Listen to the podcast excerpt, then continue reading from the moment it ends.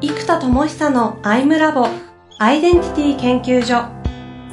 私は何者なのかそれは人類にとっての永遠のテーマ。15年の歳月をかけ開発された統合された究極の私と出会える技術アイミング。不確実性の時代を生きる次世代リーダーのためにアイデンティティの本質について語り尽くします。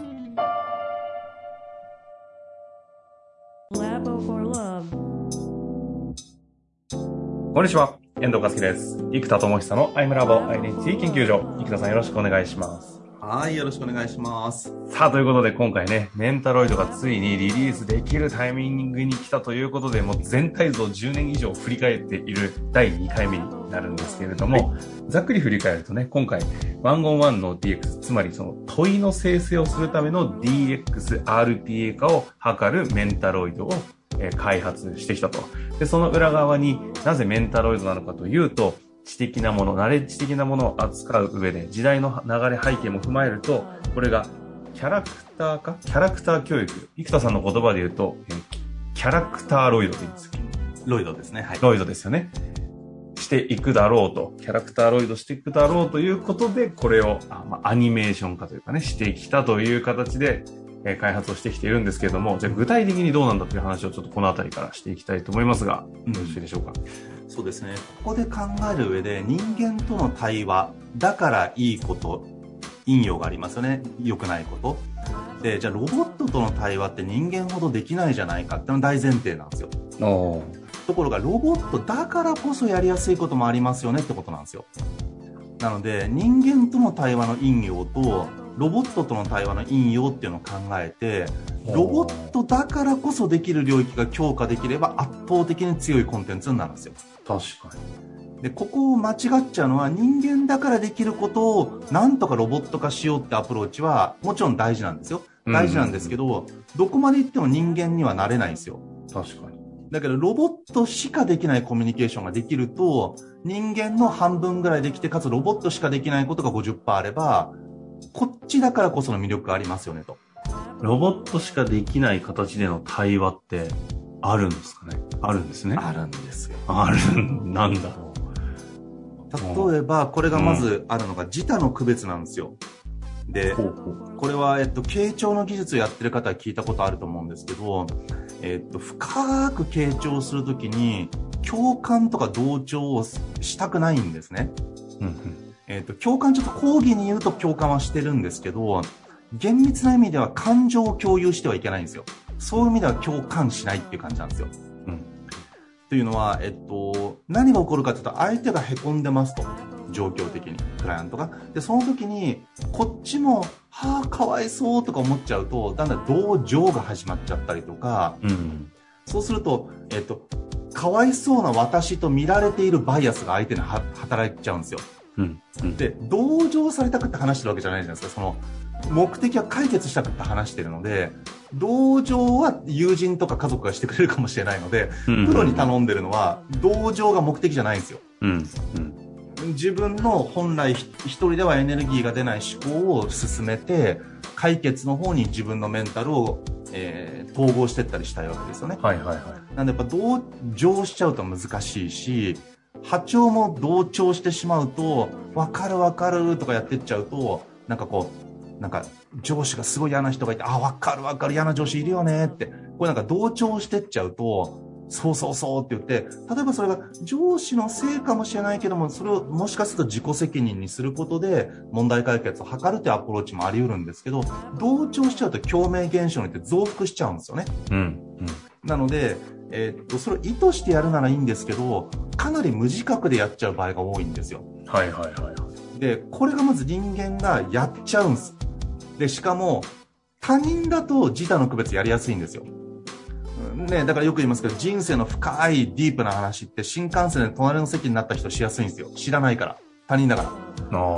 いや僕子供の頃死にかけてですね、みたいな。え、マジで大変ですねって 聞けるんですよ。でもこれ、親友とか身の回りだったら、えー、マジ？えー、そんな大変なことあったの？って、こう、影響を受けちゃうじゃないですか。うんうんうん。で他人のことって影響を受けないので、あの、気楽に聞けるんですよ。だからお互い相手は気楽に受け止められるっていう前提があるから、深い話をしても、同調同情されないので話せるんですよ。うん人間っていうのは共感してくれるから嬉しいし、共感し合えるからこそソウルメイトになったりするという人間だからこその良良さがあるんですが、人間だからこそ相手の同情や同調も含めたあらゆるバイアスが発生してしまうので、うん。自分を純粋に見れなくなっていっちゃうんですよ。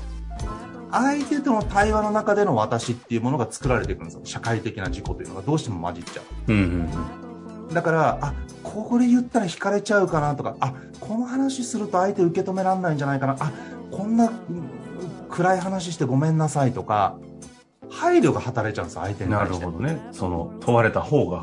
そうです。あかつ、信用できないと話せないじゃないですか。あ、そうですね。で、そうすると信頼関係の構築にもものすごく時間かかりますと。ところがロボットだったら、あの、ロボットなので同調も同情もしないじゃないですか。うん。うん。淡々とちゃんと思考を進めてくれるんですよ、容赦なく。で、自他の区別が完璧にできますと。確かに。で、かつ、これ情報漏れないじゃないですか。その、携帯を落として盗まれたりしない限り。うんうんなので、ここで、その誰かに聞かれたら嫌なこととか、誰にも話せないことっていうのも、ロボットにだったら話せるんですよ。という意味で、人間だからできるのはやっぱり、共感とか魂の共鳴みたいな、共感共鳴という素晴らしさが人間同士だからこあ。そできますと。うんうん。反面、えっと、ロボットだからこそできるのは完璧なる自他の区別。なるほどね。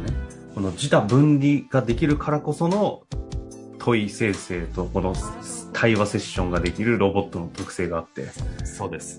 まあ確かにそうですね。ロボットに共感共鳴されても、それはプログラムであることはなんとなく分かってしまいそうですし。はい。えーあと、相手を待たせてる申し訳なさもないですよね。確かに。だそうね。そうね。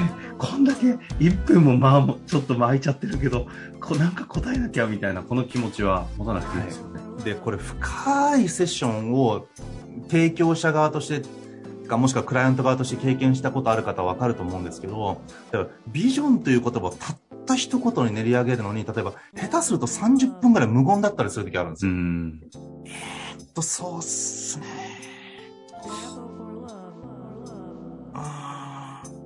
って言って30分ぐらいずーっとそこに入られてる時あるんで、これ日常会話でカフェでも会議でもいいですけど、30分目の前でそれをやるのを許される環境ってないじゃないですか。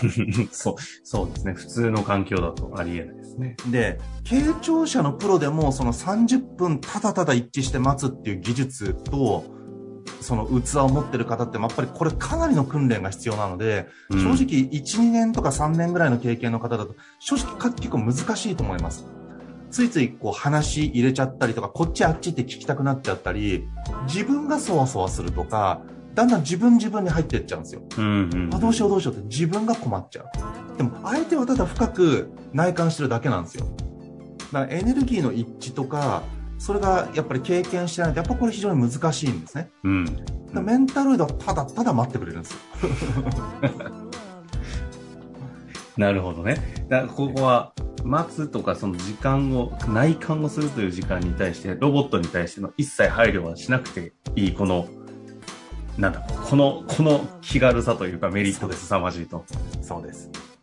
で、あと24時間いつでも相談できますしね。夜中の1時だろうと。そうですね。うん。時間というものに対してのこの配慮のなさがすごいですね。はい。うんうんうん。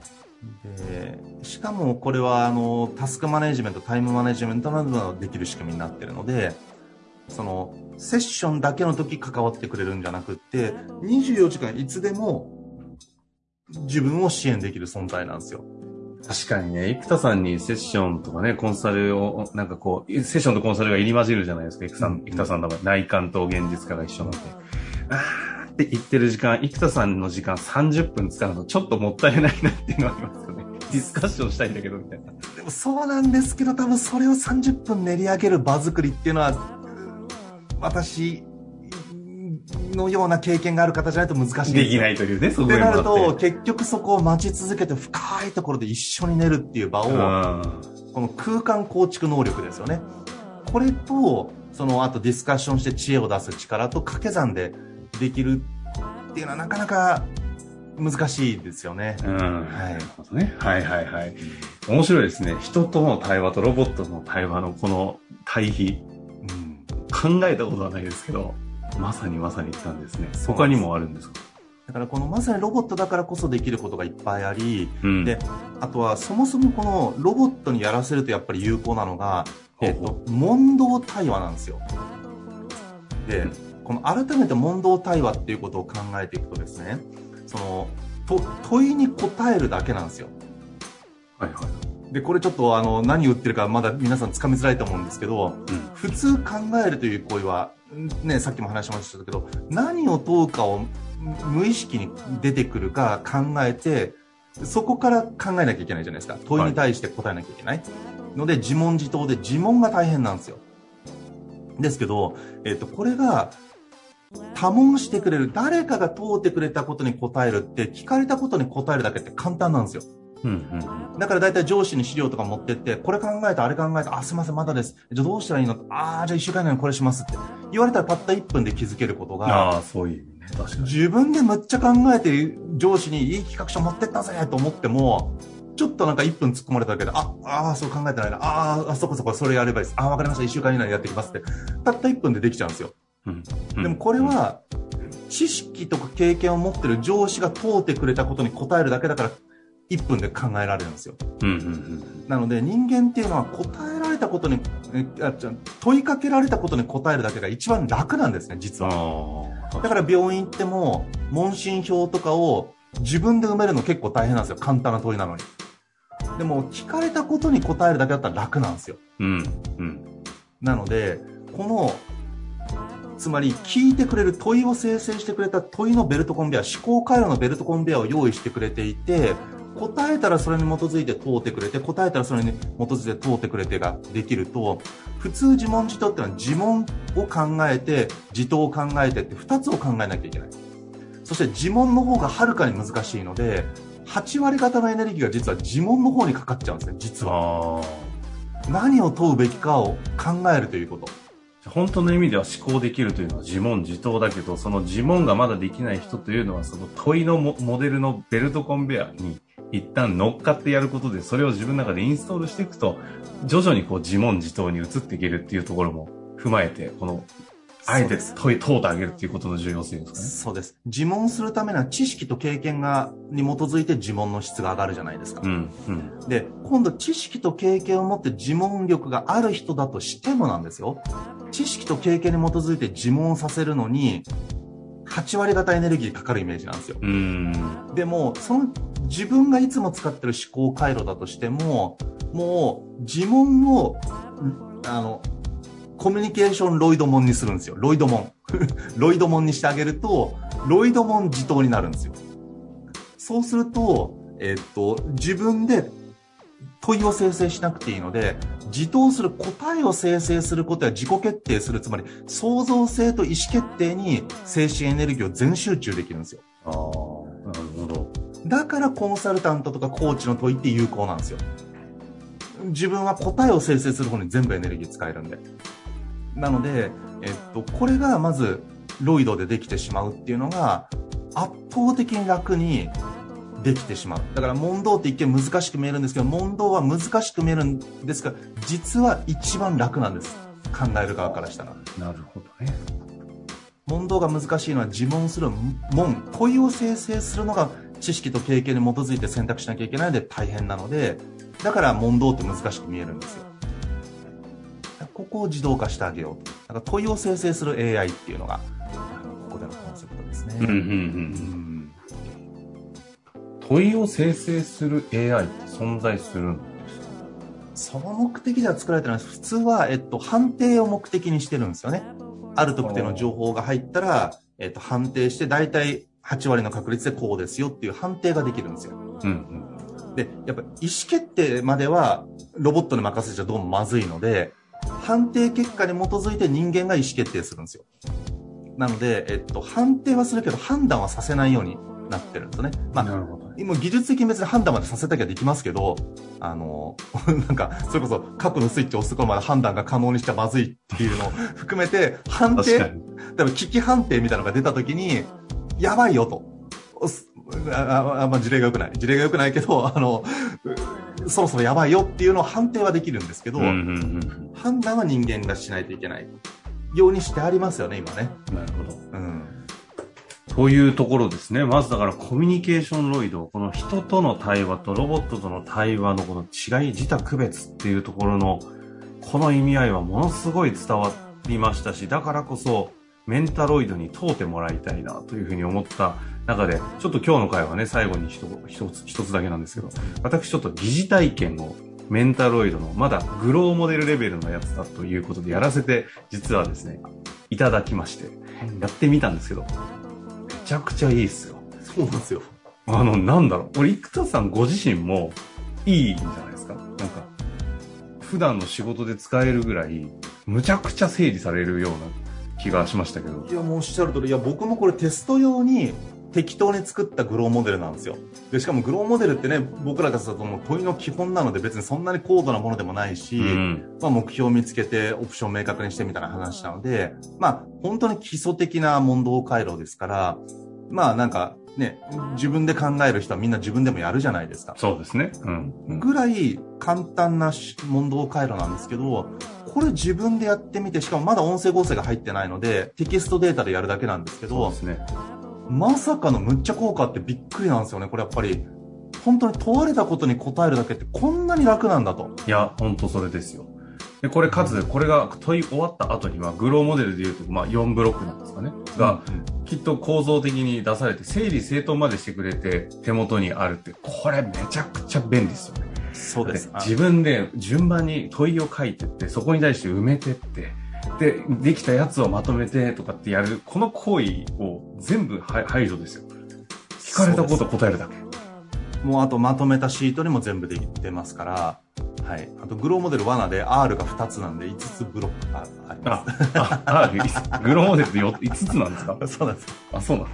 ちょっとね、穴があるんですよ。えーなんかそんな感じでですね、実際にやらせていただいた感じでいくと、まだ音声合成ないので、声の問いかけではなくて、なんか LINE みたいなチャットでのやり取りっていう印象だったんですが、十分に思考の整理がされてね、このポッドキャストを収録する前に、お互い二人でグローモデルベースでちょっとやって今、スタートしてるんですが。そうなんですよ。これは本当にユーザー体験として自分が思ってた以上、なんかテストで適当に作ったやつだから、まあ、まあこれじゃちょっと効果あれだろうなと思って、まあまあ、まあでもテストだからと思って、やった程度でインパクトあったんで、これはもうやっぱりいけるなって感じが本当にありますね。今後ね、そのモデルが大量に出てくると思いますのでね、この辺も楽しみだなと思いますが、はい改めて、ロボットとの対話、自他の区別の価値ということでね、お話しいただきました。次回これを踏まえて、どちらに行きましょうか？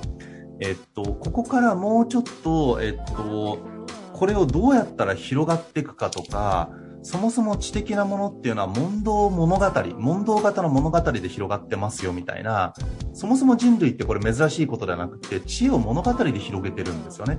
うんみたいなこと、まあよく何回かここでも言ったかもわからないですけども、改めてちょっとそことも統合してお話しできればと思います。いいですね。ということで、今日はこの辺りで終わりたいと思います。ありがとうございました。はい、ありがとうございます。